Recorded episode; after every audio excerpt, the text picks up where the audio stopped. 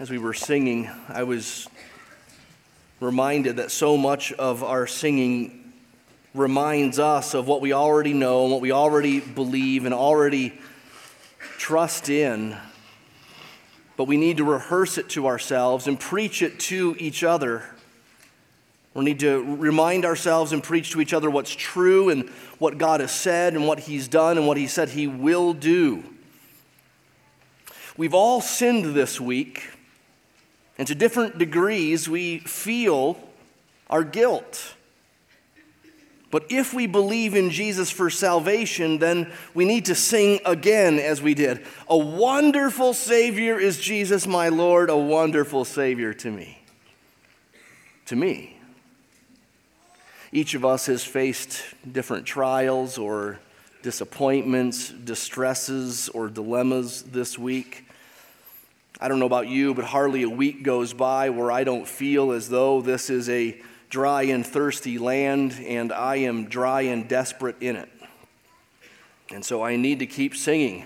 He hideth my soul in the cleft of the rock to shield me in this dry and thirsty land. While our calendars feel like they are barreling towards the end of each week with increasing speed, to be with Jesus, to get home to Him, I think for anyone my age or younger, that seems like a long ways off.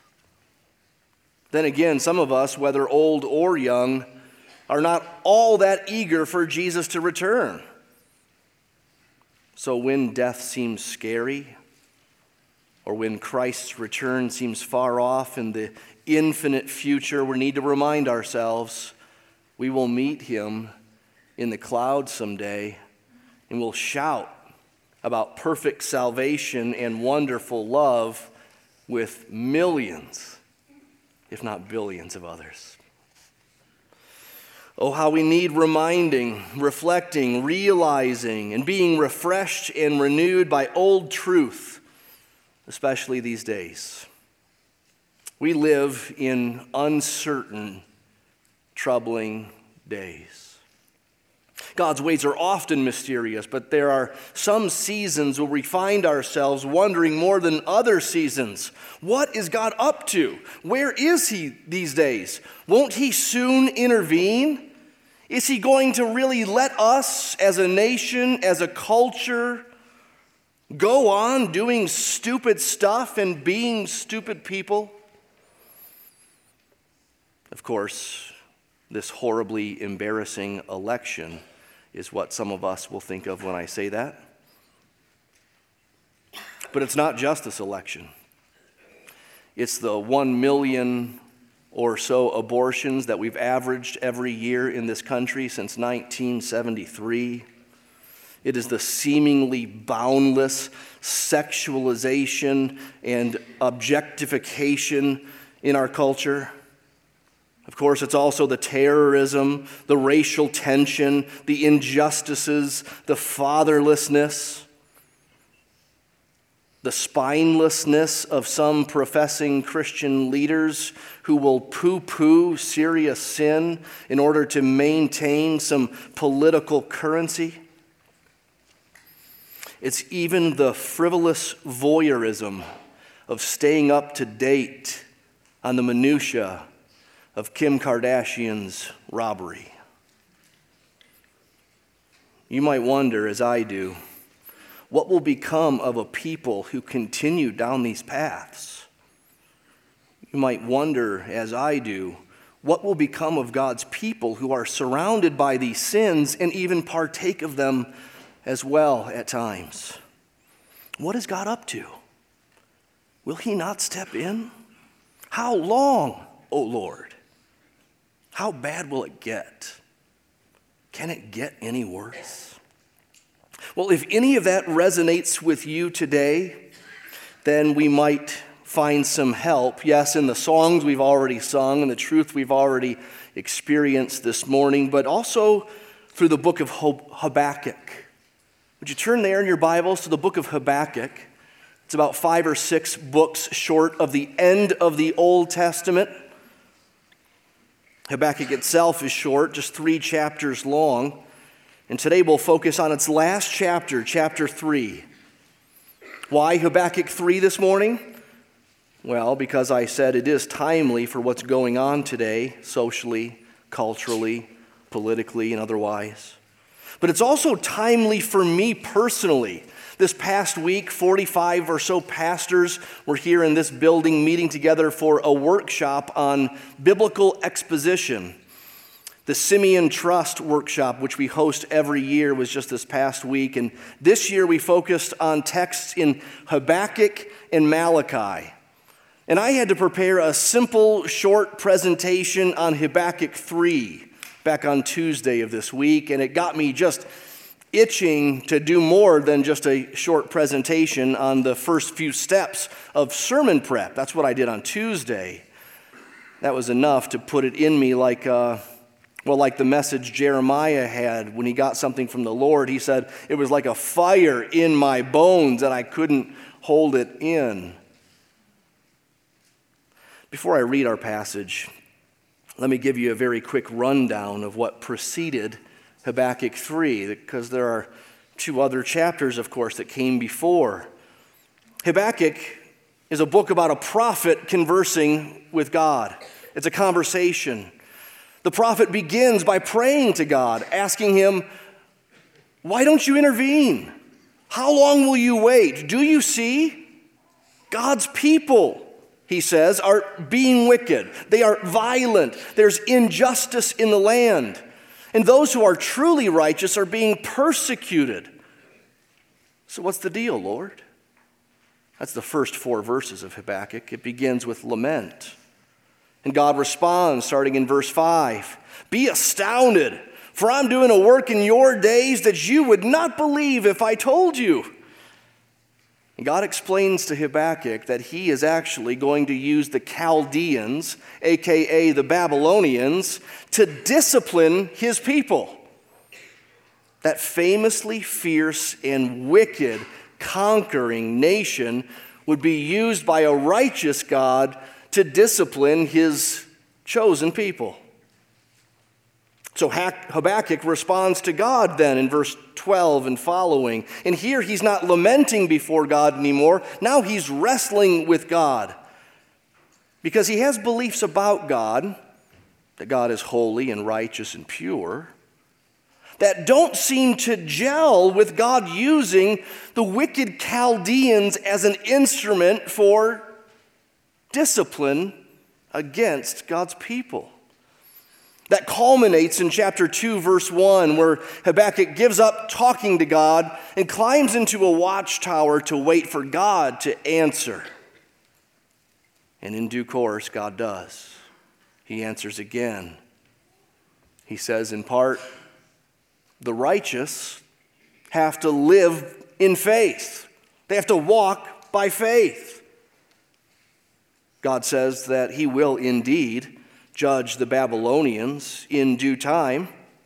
And God can use the Babylonians for His people's discipline and discipline them after it and still be righteous and just altogether. He says that his plan is going towards this. Chapter 2, verse 14. Would you look there? Chapter 2, verse 14, God says, The earth will one day be filled with the knowledge of the glory of the Lord as the waters cover the sea. So, Habakkuk, none of the present or soon coming circumstances threaten my glory, but are instead part of my glorious plan, which will eventually lead to universal glory, complete worship a whole new creation, one not bent towards sin, but completely bent towards the Lord. God's speech ends with silence at the end of chapter 2. He calls on the whole earth to be silent before him. And now in chapter 3, we come to Habakkuk's final response in this conversation. And his final response is a song. Notice that, verse 3 and verse 9, verse 13, we see that familiar word that's in the psalm so much, Selah. And it might mean pause, it might mean something else, we're not really sure, but we do know it's related to, to songs.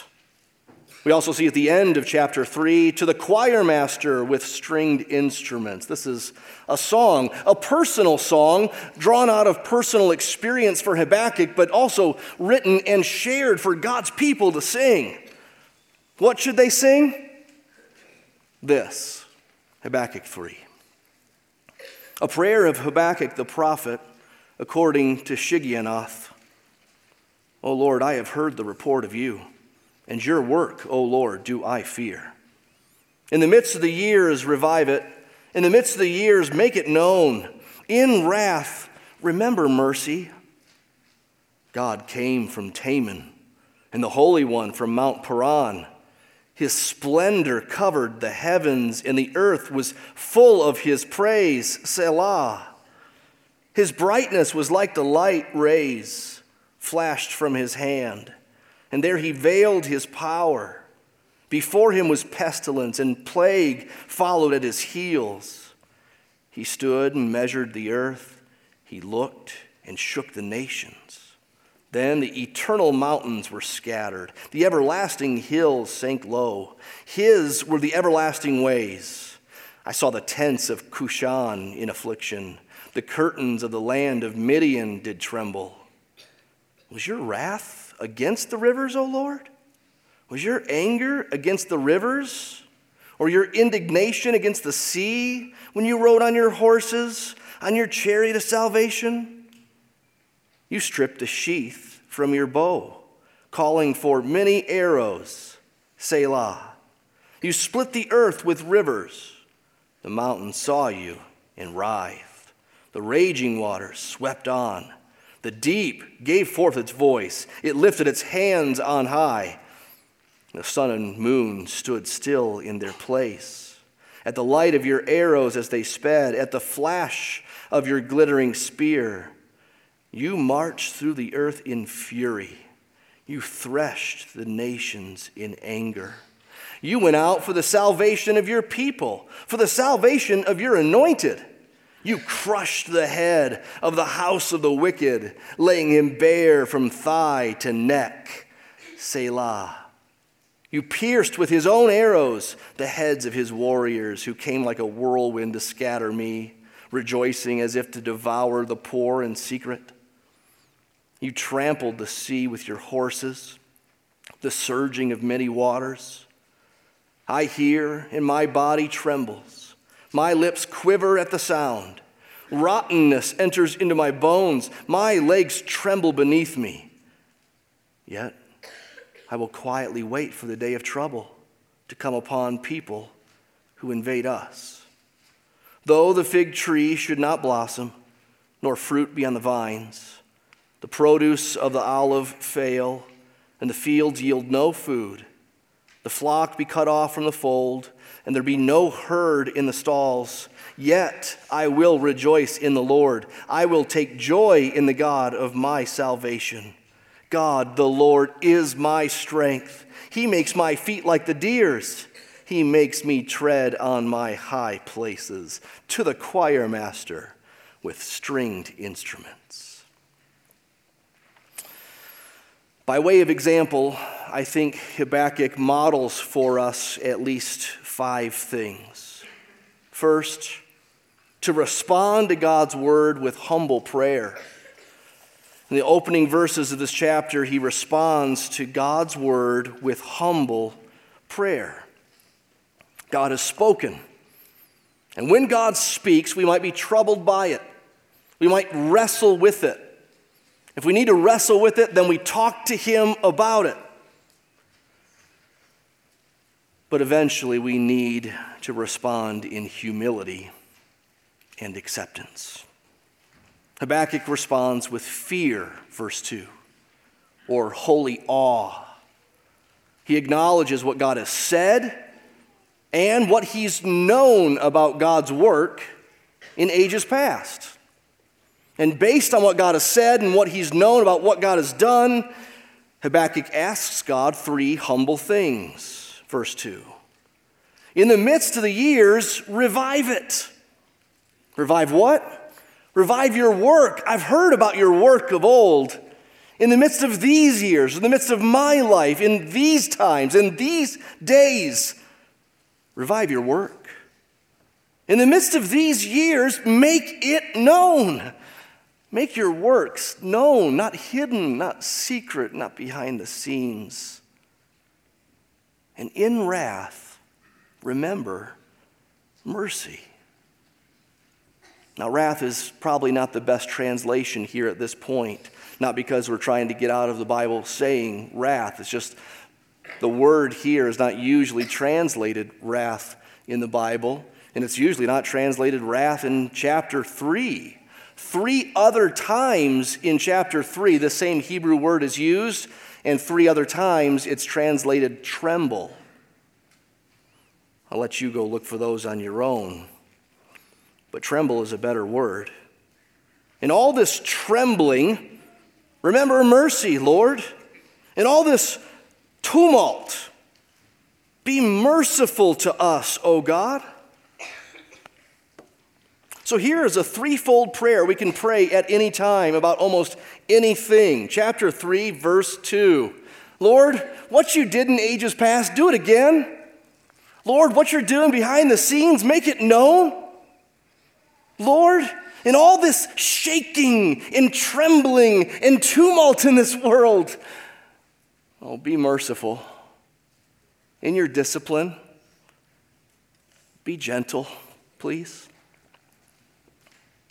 Secondly, a second lesson recall those times of old when God showed up. Verses 3 through 8. Recall those times of old when God showed up on the scene. He says in verse 3 God came. And from here on out, he paints a portrait of God on the move. He came. Verse 8, you rode. Verse 12, you marched. Verse 13, you went out. It's a portrait of some of those times of old in the Old Testament when God showed up in great power and glory, like at Mount Sinai. I think that's what verse 3 is talking about. When God came from Teman, from Mount Paran, Teman was a city near Mount Sinai. Mount Paran is another name for Mount Sinai. This is talking about that scene in Exodus 20 when God showed up on a mountain with Moses, giving him the Ten Commandments.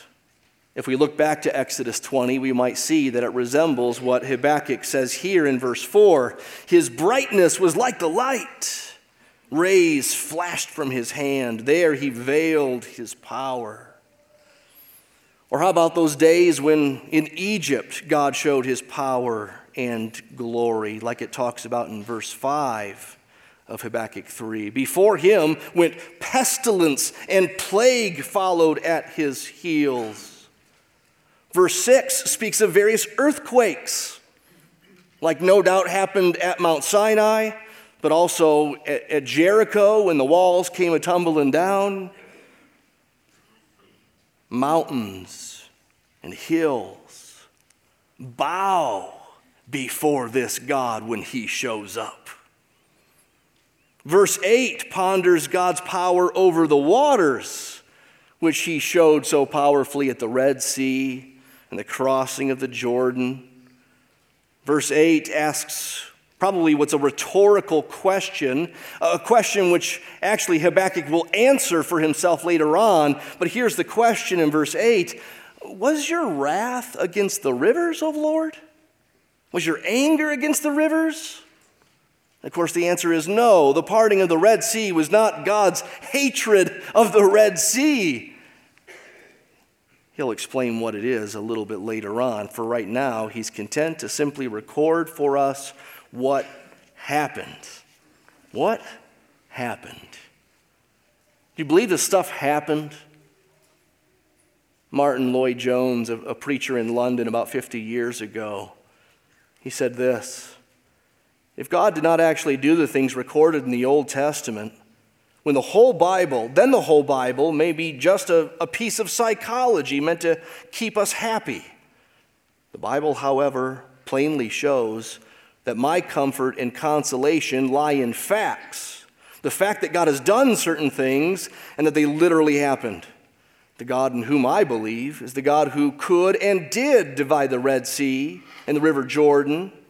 In reminding himself and us of these things, Habakkuk is not just comforting himself by playing with ideas, he's speaking of the things that God has actually done.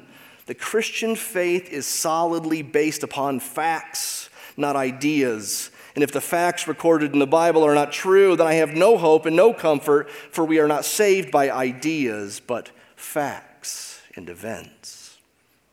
I couldn't agree more. We need to recall those times of old when God showed up in great power and in glory. Do you see what Habakkuk is doing as he mingles the requests of verse 2 in with remembrance in verse 3 and following. Verse 2 said, I've heard of your work, O Lord. Before he describes that work in verse 3 and following, he asks, Lord, in our day, revive it. Do it again. In our day, make it known, make it visible. In all these tremblings, remember your mercy. He's recounting God's highlight reel for the purpose of his own faith and encouragement and hope, and as somewhat of a prayer request as he recounts back to God what he's done, he's also asking God to do it again. He's asking God to show up. Just as God has already said in this book that he would. Back in chapter 2, verse 3, he said he'll come. Chapter 2, verse 16, God said he's coming. Habakkuk's been wrestling with that. He started out by asking where God was. Then God said, He's coming. He's coming via the Babylonians. Habakkuk then said, Hold on, not so fast. I want you to come. I don't want you to come riding them. You can't ride them, can you?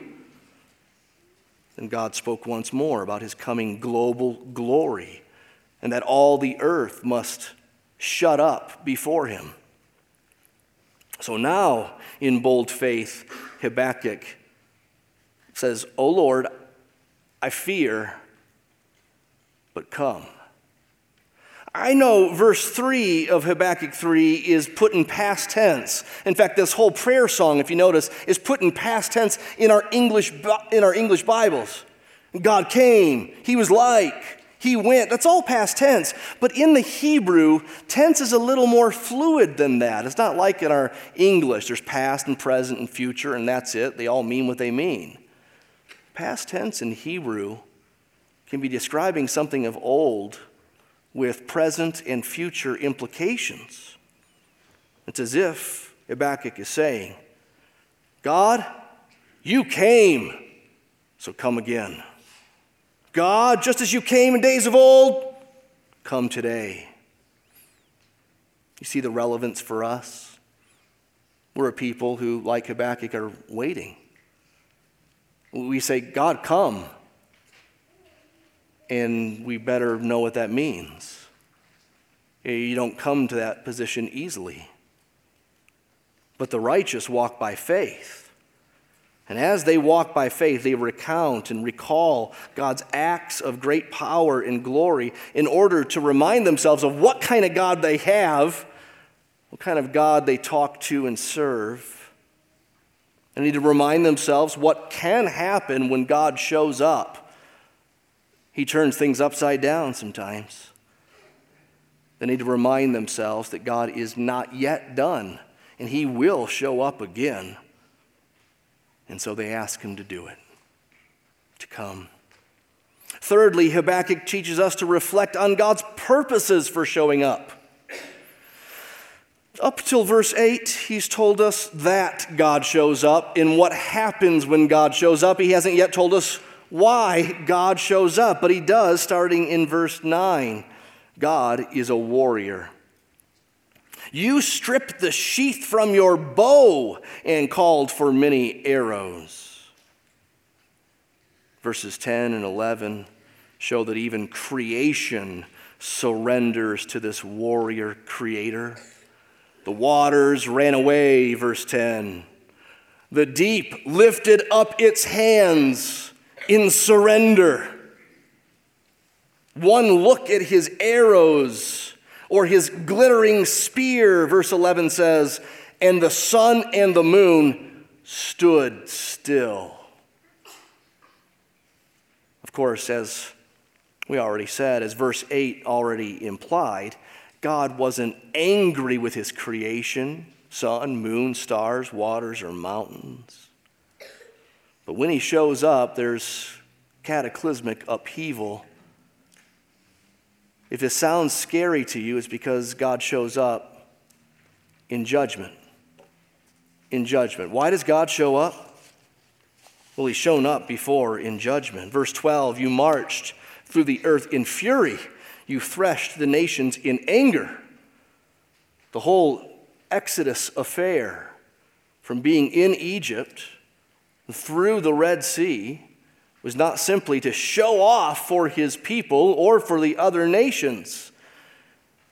God was destroying a very wicked people in order, in order to save and make for himself what would eventually possibly be, through a Messiah, a righteous people.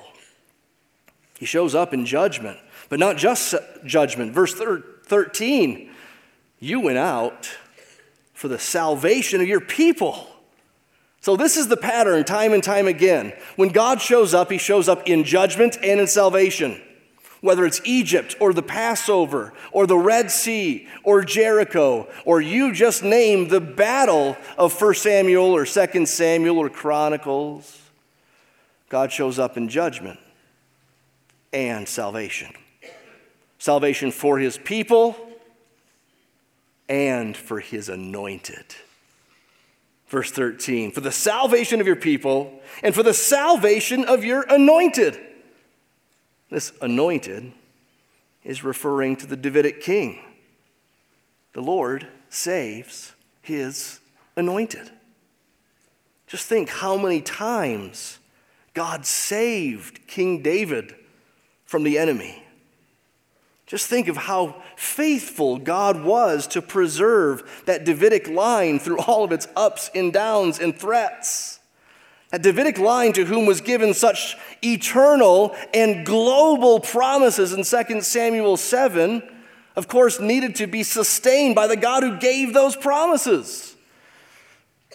At times, that Davidic kingship looked rather bleak, looked wicked, small, threatened. It sure did in Habakkuk's day. The Chaldeans are coming, and they're going to lay waste of Jerusalem, its throne, its temple, and its king. At the time, as Habakkuk got this information, he had no idea how big a deal this anointed thing would be in God's plan. From our vantage point, we know the anointed is ultimately that final promised Davidic king for whom all of the previous promises were true and then were fulfilled. We're talking about Jesus here. Anointed is one translation, Messiah is another, Christ is another still. Christ. That's not Jesus' last name, that's his title Messiah, King, Anointed. Mary was told, Unto you is born this day in the city of David a Savior who is Christ the Lord. He's a Davidic king, he's the king, he's the Christ, the Lord. Matthew begins his account of Jesus with a genealogy of Jesus Christ the son of David. So in Jesus, God came. He came, He showed up. He showed up in the flesh for the salvation of His people. And for the salvation of His anointed? Does that apply to Jesus? Well, maybe not quite the same way that it might apply to David or other kings like him, but remember how Herod would have killed all of the young male babies, including Jesus, except that an angel told Mary and Joseph to flee to Egypt, and he was saved. You say, well, what about the cross? Well, that was God's plan all along, and God saved him from death by going through death. Sure, it looked like defeat as the anointed hung on a cursed cross, but the resurrection proved this is the Lord's anointed, and the Lord saves his anointed. And more than that, the Lord was not just saving his anointed, but through the cross and resurrection, he was saving his people. It all comes together in Jesus. Habakkuk's prayer song recounted what God did of old, asked him to revive it and do it again. And that prayer was answered by God to the nth degree in Jesus. Habakkuk couldn't have possibly known all that we know now about the Lord's anointed and the salvation of his people. But my, how far did Habakkuk see? Notice, he didn't just look to Babylon's demise and a happy ending afterwards, his people's redemption. He looked actually to our day, our era, and he even looked beyond our own day. That leads us, fourthly, to this lesson to realize the present and future implications as we wait. We need to realize the present and future implications for Habakkuk and for us, for his day and for ours. He could say in verse 13, You crushed the head of the house of the wicked, laying him bare from thigh to neck. Now, in Habakkuk's own day, the present and near future implications were simply that eventually Babylon would be defeated, and the king of Babylon with all of Babylon. God had already promised that back in chapter 2 of Habakkuk. But from our vantage point, we know that Habakkuk spoke better than he knew. From our vantage point, we can say it is no coincidence that verse 13 introduced us to God saving his anointed and saving his people there at, with the anointed. And then he immediately turns to these cosmic victories that happen at Jesus' first coming and his second coming. You crushed the head of the house of the wicked. Now, who is the highest head of the house of the wicked? It's no Babylonian king. It's Satan. This is the first gospel back in Genesis 3:15. The promise that the seed of the woman would bruise the head of the serpent. Habakkuk can state the crushing of the head of the house of the wicked in past tense, even though it's still future to him because it's as good as done, just as it is for us. Satan has been crushed. This is what he did in the cross and resurrection. Colossians 2. He disarmed the rulers and authorities and put them to shame, triumphing over them. Or Hebrews 2. Through death, he destroyed the one who had the power of death. That's the devil. Or as it says here in Habakkuk 3, verse 14, that God pierced the enemy with his own arrows. Metaphorically, you just can't help but think of how Jesus defeated death by death. He defeated sin at the hands of sinners. What a glorious salvation we have. Amy read for us earlier in our service from Romans 5. While we were still weak, at the right time, Christ died for the ungodly. While we were still sinners, Christ died for us. So now we rejoice in and through our Lord Jesus Christ. This is true for all those who believe it to be true and call out to God for it. For all who believe that they need this, they need God's mercy, they need a Savior, they need someone to pay the price for their sins, and believe that Jesus is God's answer and hence your only solution. If we confess with our mouths that Jesus is Lord and believe in our hearts that God raised him from the dead, we shall be saved. Would you be saved today? Maybe you've mocked that word before. Oh, he's saved. That guy's born again, whatever that means. It means you're an extra weird Christian if you're born again. That's how it sounds in the culture. I can't blame you at all for wondering whether that's the case. But in the Bible, born again simply means born anew, not starting over to try to do better but born of God and into his kingdom and of his world, being adopted by him and now of his family and not the head of the house of the wicked, which is where all of us were born. Come to Jesus today. And get this amazingly, Jesus' Satan conquering power actually extends to all who believe in him and follow him. This is crazy.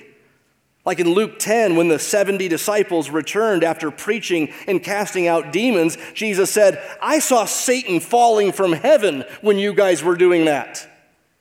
I give you authority over all serpents and all authorities, wicked ones.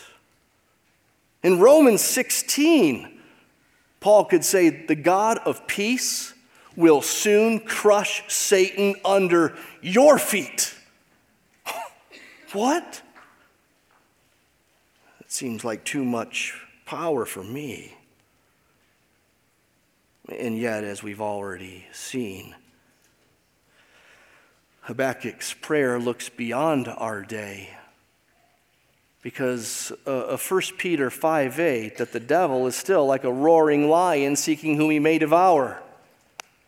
It's like this serpent has its head cut off, but it's still trying to bite and bite and bite. And so, on the one hand, be on guard.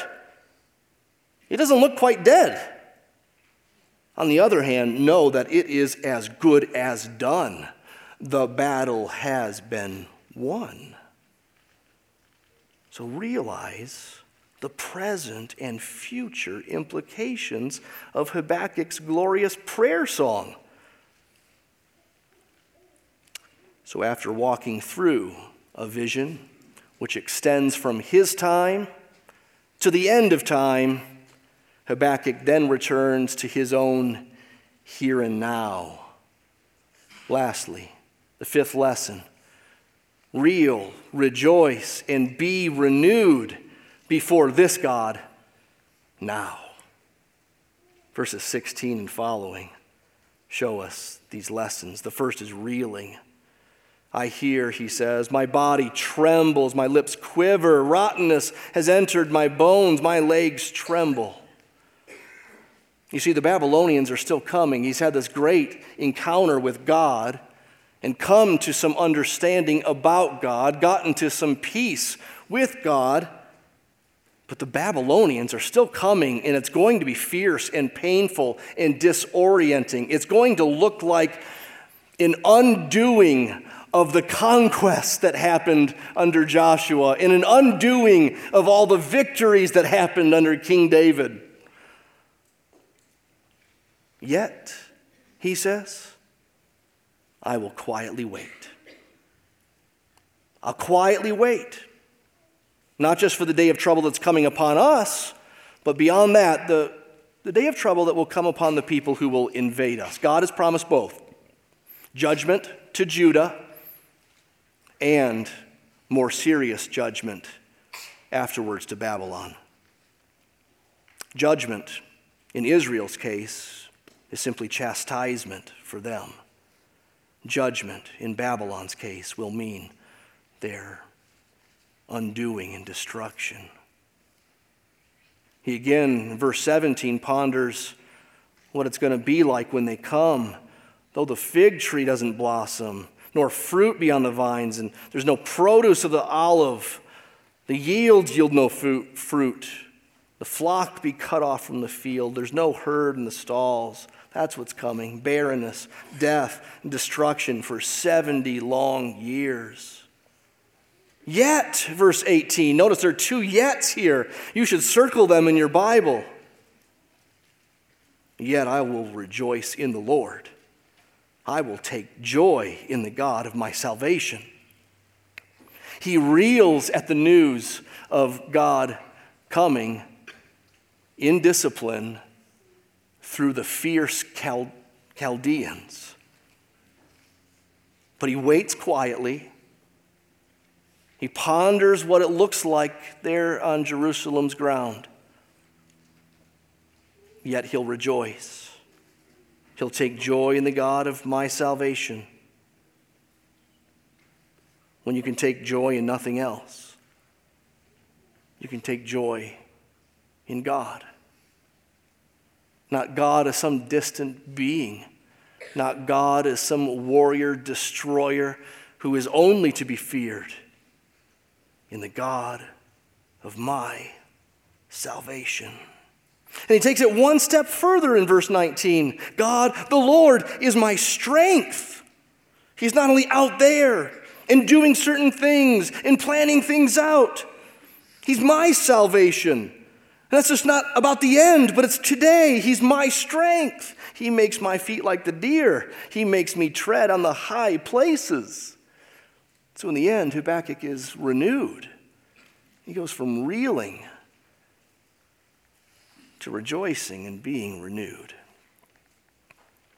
I have a few questions for introspection as we start to wrap this up. I wonder, going back to the beginning, are you troubled by sin and violence and injustice in this world around you? Are you troubled? Learn from Habakkuk. He was. He wasn't wrong to say, How long, O Lord, and do you see? That's called biblical lament. It's all over. Are you going to God in lament? As you mourn sin, injustice, and violence in this world around you. It's one thing to lament it, it's one thing to be ticked off about it, it's another thing to bring it to God and talk to Him about it. Are you hearing and considering what God says? Oh, we might not get a, we probably won't get a word from the Lord like Habakkuk the prophet did, but we have his word and we got to go to it. We got to read it. We got to hear it preached. Are you? When you have questions about what God is up to in this world, where do you go for answers? Well, there's only one place you can go His Word. Christian, when you're troubled by what God has said in His Word, or by what God has purposely left out of His Word. Do you talk to God about it? Whenever God's Word comes to us, no matter our natural response, we must take God's Word back to Him and talk to Him about it. Whether that's in thanks and praise, or whether that's in honest struggle and asking for His help. Christian, when God's ways are mysterious and He has only given you a few headlines about what He's up to, can you relent your questions? Can you accept what He said? Can you take on the assignment He's given for the righteous? They live by faith. That's it. They live by faith. When God chastises his people, which by the way, he still does today, I wonder will you buckle under it? Will you push against it? Or, having wrestled with it, come out the other side, humbly receiving it, only asking that he be gentle while he does it? This is the life of faith. And when we're in doubt, we need to look to his highlight reel of his great acts of power and glory of old, those times when he showed up. Keep going back to the Exodus, keep going back to the exile, keep going back to the cross and resurrection above all else and live in light now of this God and what He's done in ages past. Oh God, our help in ages past, our hope for years to come we should know and believe that He is not done and He will show up again. He will make all things right. He will finish off Satan and all his minions. He will bring about the final and full salvation of all his people of all time, of all nations, and judgment for the rest. When God shows up, he shows up in judgment in salvation. Friend, I have to ask again do you want God to show up? Do you know what that would mean for you if God showed up? I hear so much of the world say, Well, where was God when? And I want to say, I don't think you want Him to show up, friend. I don't think you're ready for Him to come back. Judgment's coming come to him today through Jesus, that you might join us in that glorious hope of one day a world where glory covers it like waters cover sea. Last time I checked, waters cover the sea completely. What a day that will be. One day, glory filling the earth. We're not there yet. So, in the meantime, we should expect that life will be bitter and sweet. At times, we will tremble and shake and be sick to our stomachs. Yet, we must choose to wait quietly.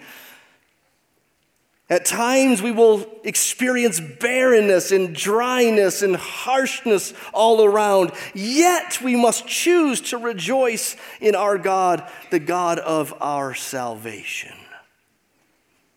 It is this God, the God before whom mountains bow and seas surrender and Satan is crushed. That God is not only your salvation, Christian, He's your strength. He's enough strength even when you don't feel it.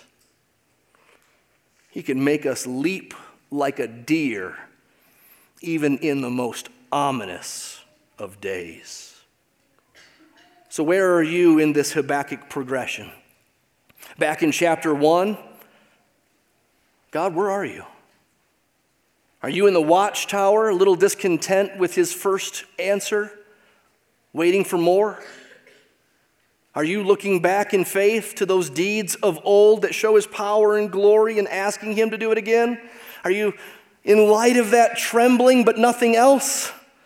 Have you moved from trembling to rejoicing to resting and being revived in Him?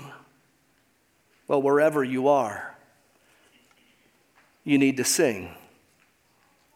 To the choir master, he said with stringed instruments. God's people need to sing. When they're wrestling to walk by faith, when they need encouragement to do so, they sing. When this world seems violent and out of control and unjust and confusing, you know what God's people do? They get together and they sing.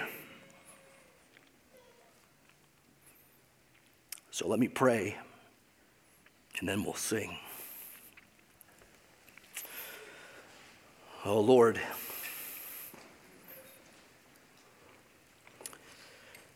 You have done great things. Help us to ponder those great things more, to live in light of them day by day. Help us, Lord, to walk in faith, believing what you did, you will do, and more so. What you have promised, What you have said, it will come about in more than we could even understand if you told us it all. We thank you for what you have done. We give you praise for it today. We pray, Lord, once again, that others would join us in giving you glory through Jesus Christ, the Savior, the King, the Creator, and the coming warrior. We pray and we long for that day when your glory covers this world like waters cover the sea. Come, Lord Jesus. Until then, give us give us your truth and give us your worship and give us your joy as only you can do. Amen.